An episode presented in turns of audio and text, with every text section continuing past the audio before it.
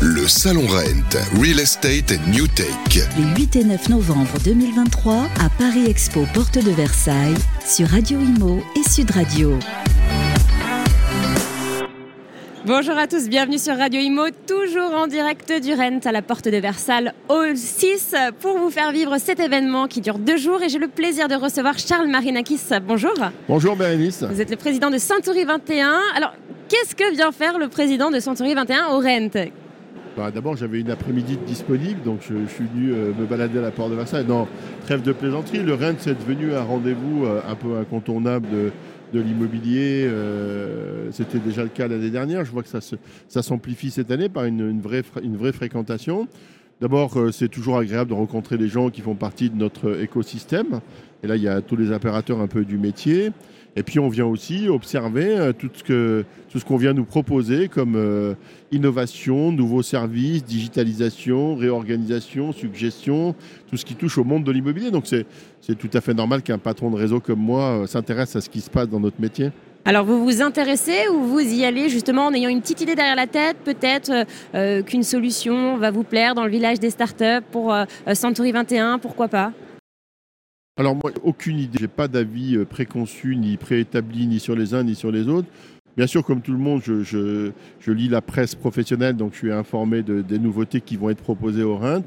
Et je me balade et j'essaie de regarder un petit peu euh, ce qui peut être proposé. Pour être tout à fait transparent avec vous, il y a quand même 85 ou 90% euh, des services ou des prestations que nous connaissons déjà parce que nous sommes spontanément sollicités par les prestataires. Oui. Mais j'aime bien, euh, j'aime bien. Euh, D'ailleurs, vous voyez, je, je, viens un peu entre guillemets en, en, solo, tout seul, me balader, regarder ce qu'on propose. Il y, a, il y, a, des gens toujours intéressants. Moi, je, je suis toujours euh, favorablement impressionné par la créativité euh, française et, et, toutes ces startups et pas que d'ailleurs, parce que souvent on a l'impression on limite l'innovation à, à, la notion de high tech ou de prop tech. Il n'y a pas que ça dans la vie de l'innovation et, et, moi je suis toujours très attentif à ce qu'on peut proposer d'intelligent qui nous permettent de mieux délivrer le service qu'on doit à nos clients. Voilà. Oui, parce que c'est quand même ça la finalité. Oui, hein. c'est améliorer le service, la qualité, aller peut-être gagner du temps aussi. Oui, c'est euh, améliorer la qualité de service, proposer des nouveaux services, mieux accompagner nos, nos clients autant que faire se peut, leur faciliter la vie si c'est digitalisable, parce que tout n'est pas digitalisable. Tout ce qui fait en sorte, si vous voulez, qu'on progresse dans la manière dont on, on, devient un bon agent immobilier moderne. Et alors, qu'est-ce qui n'est pas digitalisable, justement euh, L'humain? Le métier d'agent immobilier tout court, n'est pas digitalisable, c'est-à-dire, bien sûr, le contact, l'humain, la compréhension, l'interprétation de la recherche du projet des clients, les visites, l'évaluation, etc. Enfin, il y a beaucoup de choses ne sont pas digitalisables, et tant mieux, parce que sinon, euh, ce serait un métier qui deviendrait triste si c'était le cas. Ça, c'est sûr. Euh, un petit mot peut-être sur l'actualité de Century 21 Écoutez, Century 21 va bien. Euh, vous savez, le marché est tendu pour tout le monde. Euh, on ne fait pas exception à la règle.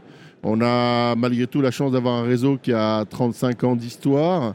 35 ans d'histoire, ça veut dire que d'abord, il a déjà affronté des situations de crise et dont on n'est jamais rompu à ces choses-là, mais malgré tout, euh, on a déjà été confronté à des marchés tendus, donc on a un peu plus d'expérience peut-être que les autres.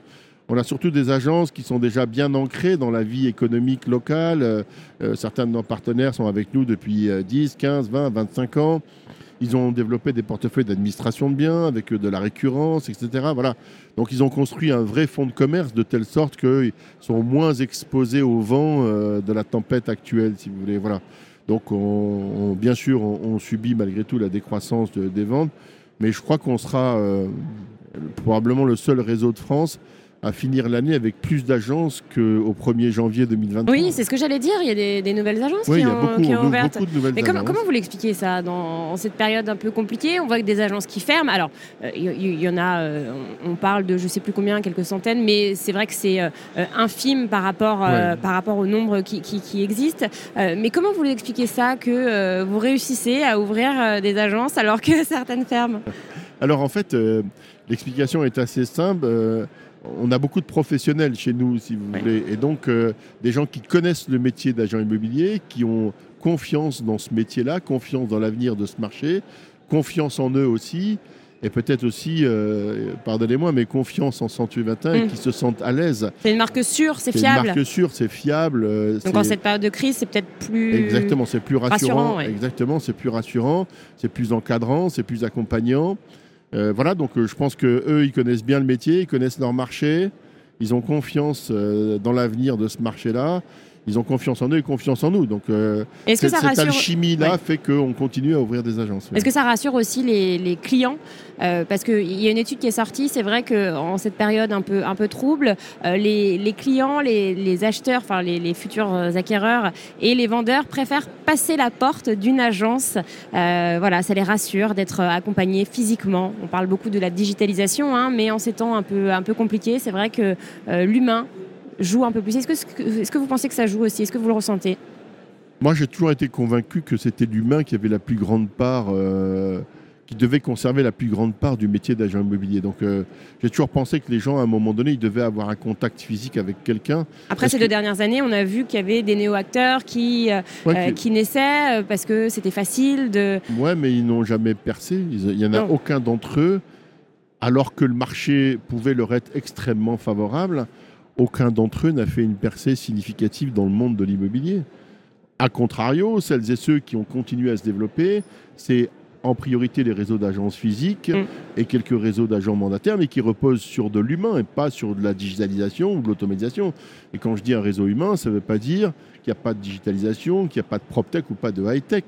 Mais in fine, dans la délivrance du service, ça reste quelque chose qui conserve une dimension humaine.